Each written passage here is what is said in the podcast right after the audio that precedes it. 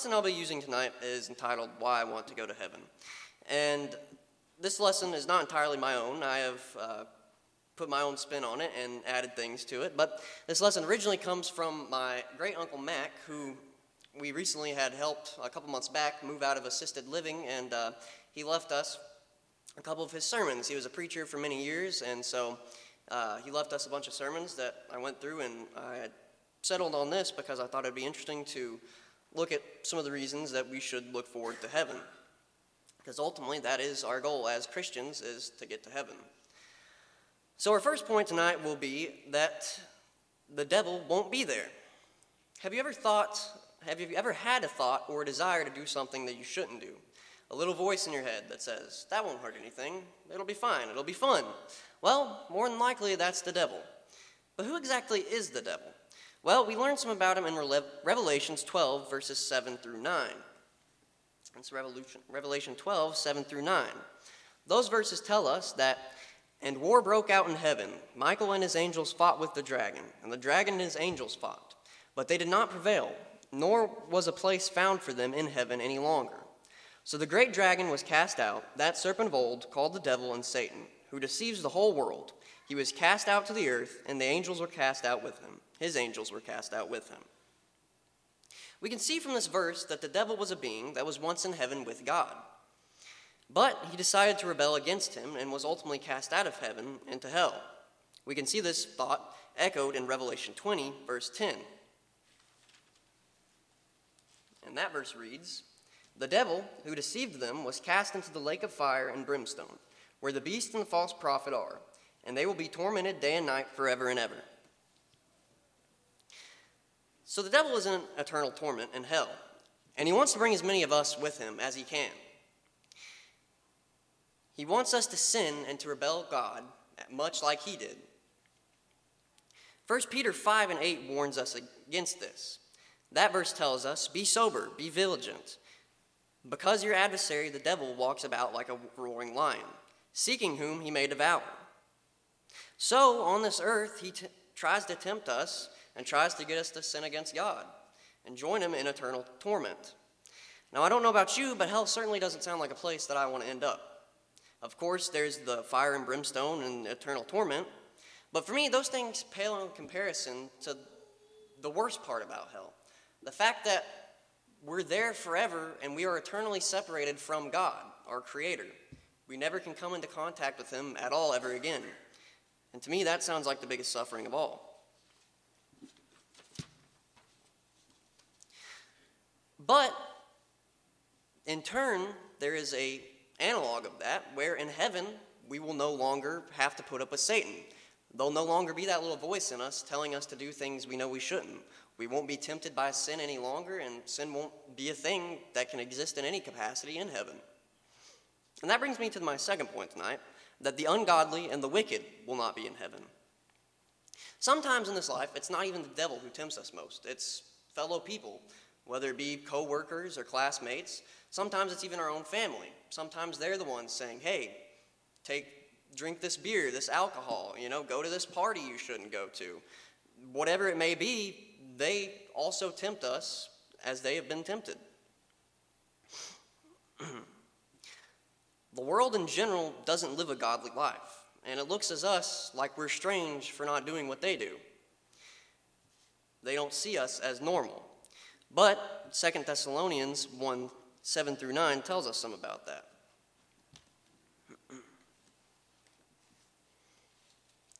Those verses read And to give you who are troubled rest with us when the Lord Jesus is revealed from heaven with his mighty angels, and flaming fire taking vengeance on those who do not know God, and on those who do not obey the gospel of our Lord Jesus Christ. These shall be punished with everlasting destruction from the presence of the Lord and from the glory of his power. These people, much like Satan, will be punished and won't make it into heaven. And we can see this again in Revelation 20, verse 15. It's Revelation 20 and verse 15. And that verse reads And anyone not found written in the book of life was cast into the lake of fire. So heaven will be a place where there's no more people like that. There's no more ungodly people. It'll only be us Christians and God Himself. I know recently, um, church camp happened, and I'm in a, a, weird place right now where I'm too old to be a camper, but too young to be a counselor. So unfortunately, I missed that this year. But church camp is one of my favorite places because of the fact that once you're there, you kind of forget about the world. You forget about all the sin and the crazy things that go on. And I think that's how heaven will be. That's kind of a little glimpse of heaven, I feel like. You're there with like minded Christians and you really feel close to God. But once we get to heaven, that's how we'll be forever. Next, we'll talk about how there will be no sin in heaven. We've already kind of covered how the ungodly people and Satan himself won't be there, but naturally, naturally that means that there will be no sin there. Revelation 21 and 27 tells us that but there shall be there shall by no means enter anything that defiles or causes an abomination or a lie, but only those who are written in the Lamb's book of life. We God cannot look upon sin. He sees it as an abomination. So naturally, we can't take those things with us to heaven. We can't get into heaven if we have those. But that means that once we get to heaven, there's no more sin ever. We are we are not perfect in the sense that we are like God, but we are perfect in the way that we no longer have sin in our lives. Our next point is that all the things that cause us to suffer in life will be passed away. They will be no more. To me, and I'm sure everyone else, it seems like the past few years there's been a lot of suffering and a lot of hard times. There's been, of course, COVID, there's been plenty of political issues, and there's been a lot of death and just various other things that, that can toil on you. They can build up and get you down. but um, in heaven, that won't be how things are. Revelation 21 and 4 tells us some about that. That verse reads, And God will wipe away every tear from their eyes. There shall be no more death, nor sorrow, nor crying. There shall be no more pain, for the former things have passed away. We won't have to worry about the troubles of the world anymore. We won't have to worry about becoming sick or losing loved ones or if we'll be able to meet rent or whatever it may be. We'll be able to live comfortably and not have a worry in the world.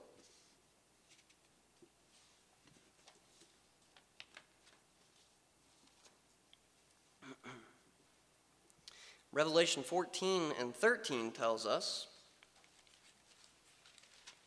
more about that. That verse reads Then I heard a voice from heaven saying to me, Write, blessed are the dead who die in the Lord from now on. Yes, says the Spirit, that you may rest from their labors and their works. Follow them. You know, to a lot of people, death is kind of scary, but when we're in Christ and we're following Him, it, it's not anything scary. It's merely an end to one chapter of our existence. We move on from this world where we suffer and struggle, and we move on to our next existence where we don't. We no longer have to worry about anything. And that leads us to our next point that Christ and God will be there. Revelation 21 and 3 tells us that. That verse says, And I heard a loud voice from heaven saying, Behold, the tabernacle of God is with men, and he will dwell with them, and they shall be his people. God himself will be there, be with them, and will be their God. Throughout history, God's appeared to people in different ways. Uh, at the beginning of time, he roamed with man in the Garden of Eden. Our existence was meant to be shared with God. We were supposed to be able to interact physically with God and be around him. And for a time, that's how things were. Adam and Eve uh, interacted with God and were with him, walked with him, the Bible says. But eventually, they decided to rebel against him. And they sinned, thus bringing into the world death and separation from God. Um, of course, throughout the Old Testament, we see man is still in contact with God more so than we are now in a physical sense. He comes to people in visions and speaks to them directly, even. Um, and of course, in the New Testament, we see him interacting with people through Jesus. Now, today we don't really have that so much. You know, we don't have a physical person or or God physically talking to us directly, but we can talk to Him through prayer, and we have His Word, the Bible, where we can see His commandments for us. But once we get to heaven, we will be reunited with Him and we'll walk with Him again, and we'll be with Him eternally. and we can learn more about that in Revelation 7, verses 15 through 17.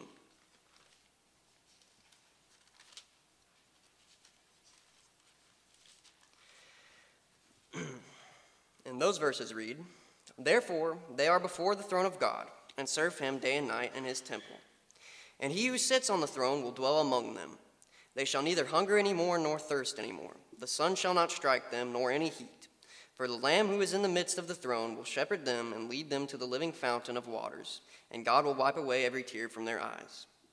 So again, we don't have any need like we do here on earth. We don't need to eat, we don't need to drink, we don't need anything of that nature. God takes care of us, and He takes care of us directly, and we are with Him around His throne. That leads us to our next point of heaven being eternal. Everything in this life is temporary, it changes.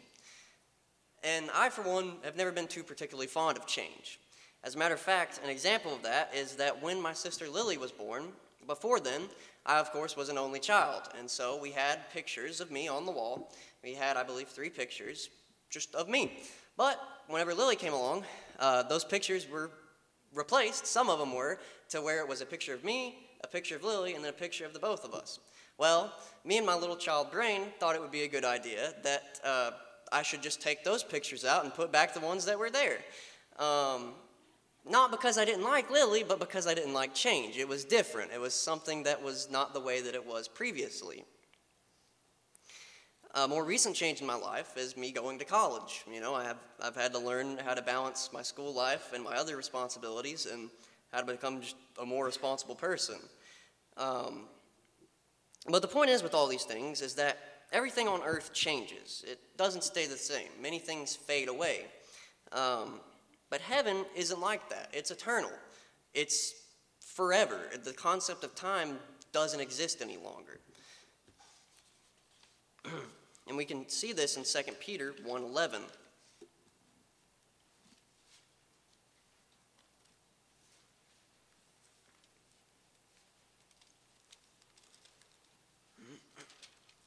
That's 2 Peter 1:11.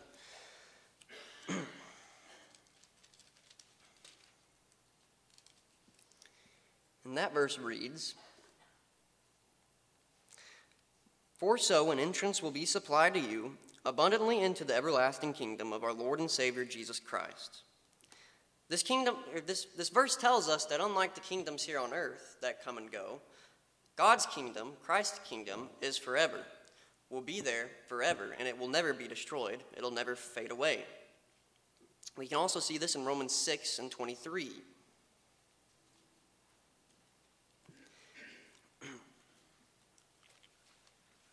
That verse tells us for the wages of sin is death, but the gift of God is eternal life in Christ Jesus our Lord.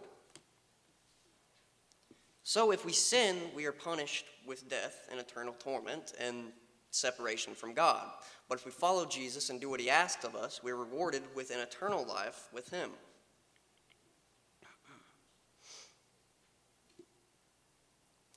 And then that brings us to our scripture reading from tonight, 2 Corinthians 5 1. that we heard earlier. And that verse again reads For we know that if our earthly house, this tent, is destroyed, we have a building from God, a house not made with hands, eternal in heaven, in the heavens. As I've said before er, earlier, everything in this life is temporary. Friends may come and go. We may change jobs and have to move away from our previous homes, and eventually we end up leaving this life even. But what I'd like to focus on in this specific verse is the aspect of our homes, our houses, our dwellings. These, especially, are temporary places. We inhabit them while we're here on earth, but whenever we die, they don't come with us. We leave them to someone else, whether it be our children or whoever it may be, but eventually they'll get rid of them. They die, they move on, and eventually these houses will fall. They all crumble, they fade away. Um, an example I can think of of this on a greater scale is uh, countries. Even countries come and go throughout history. One country that comes to mind is, and one like nation that comes to mind is the Great Roman Empire. That was a nation that went on for a really long time, and they had they were a major world superpower, and people thought they were unstoppable. But eventually, it too fell and was left behind. But that's not how. But God's telling us here not to focus on these earthly things. He's telling us not not to have that be what we're going after. We shouldn't aim for having the biggest house we can or or anything like that. We should put our treasures in heaven, and he's telling us that even if we're stripped of these things and even if they get destroyed in our lifetime, it doesn't matter because ultimately when we do leave this life, we have a home with him in heaven. We can see these things reiterated on in 1 John 2 and 25.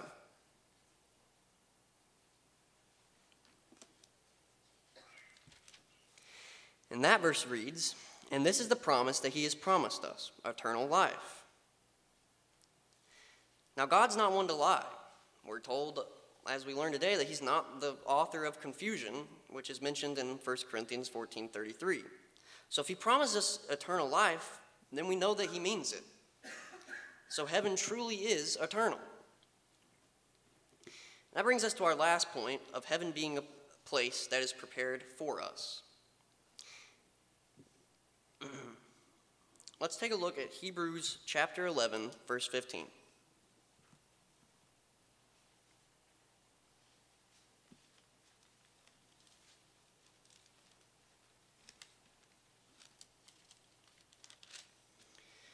Hebrews 11, 15.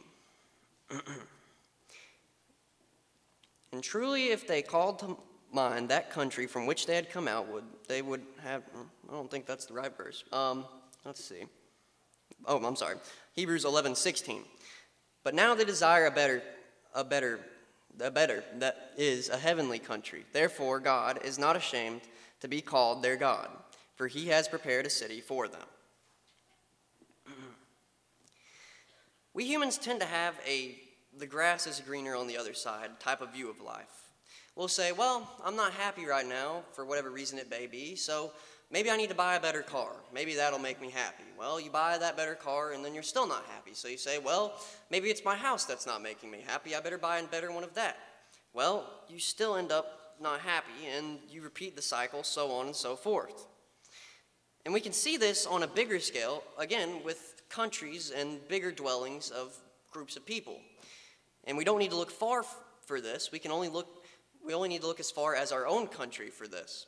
You know, when this country was founded, it was part of the reason it was founded it was because our our the people who founded it were being persecuted in a sense and didn't have the religious freedom that they wished they had in England. So they ran away from it, came over here, and made their own place where they could have those freedoms. But you look at us now, a couple hundred years later almost, and we are more and more becoming like the very thing that we ran away to begin with. And the reason behind that is because we're human. Anywhere that us humans go, any, any society or nation or whatever we assemble, while it may be good for a while, it will eventually crumble and fall and become distorted because of the very fact that we are human and that we are flawed. We can never make something truly perfect. But God can, and that's exactly what heaven is. It's easy to get caught up in the crazy things that are happening in the world and to wish that we could go somewhere better without the craziness of the world, you know? Uh, a lot of times I'll hear of, of different things happening in this country and I'll be like, man, can't all these crazy people just go somewhere else or us go somewhere else or something, you know? Like, can we just sort something out here? But like I said, that can't happen because while we may have a good place for a little while, eventually somebody will get an idea that clashes with somebody else and we'll end up doing the same thing over and over again. But again, the place that we're looking for, even though we may not think it's here on earth, it's heaven. That's what we're looking for. It's not a place on earth. We can see this again in John 14, verses 1 through 4. So, John 14, 1 through 4. and this says, Let not your heart be troubled. You believe in God, believe also in me. In my Father's house are many mansions. If it were not so, I would have told you. I go to prepare a place for you. And if I go and prepare a place for you, I will come again and receive you to myself, that where I am, there you may be also. And where I go, you know, and the way you know. What we're being told here by Jesus is that that place we're looking for here on earth, that place where there isn't crazy people, there's not bad things going on, there's no sin, whatever it may be, that place is heaven. And that Him and God are actively preparing that place for us. Again, if we look back to the beginning of time with the Garden of Eden, that was a place that was meant to be perfect for man. That was a place that God created where he was supposed to be able to walk hand in hand with man. Man didn't have to worry about anything. We had all the food we'd want. We had it easy. We didn't have to work, whatever. We had a perfect life pretty much. Well, that's what God is making for us now. He's making us a perfect place in heaven that we are called to go to. and for me, I can't, well, um, we're looking to go to this place in heaven. And this is a place, again, that God Himself is making for us. And I can't think of a better place and a better person to make us a place than God. So I can't think of a better place to be than heaven. So now that we've gone over why we should want to go to heaven, you may find, find yourself asking, how do I get there? Well, as we saw in, in Brother Bobby's lesson today, there's a lot of misinformation regarding the Bible. And uh, I actually Googled today, how do I get to heaven? And what that ended up telling me was you enter heaven by forgiveness and the righteousness that Jesus gives you, by grace alone, through faith alone, in Christ alone. And while it's true that we get to heaven through Jesus, it's what they're telling you is only part of the story. If we look to the Bible instead of Google or man or whoever we may ask, it will tell us otherwise. First, we must hear the word, which comes from Romans 10:14. Second, we must believe that the word is true in Romans 10:10. And third, we must repent of our sins, Luke 13, 3 through 5. And fourth, we must confess those sins, Matthew 10 32.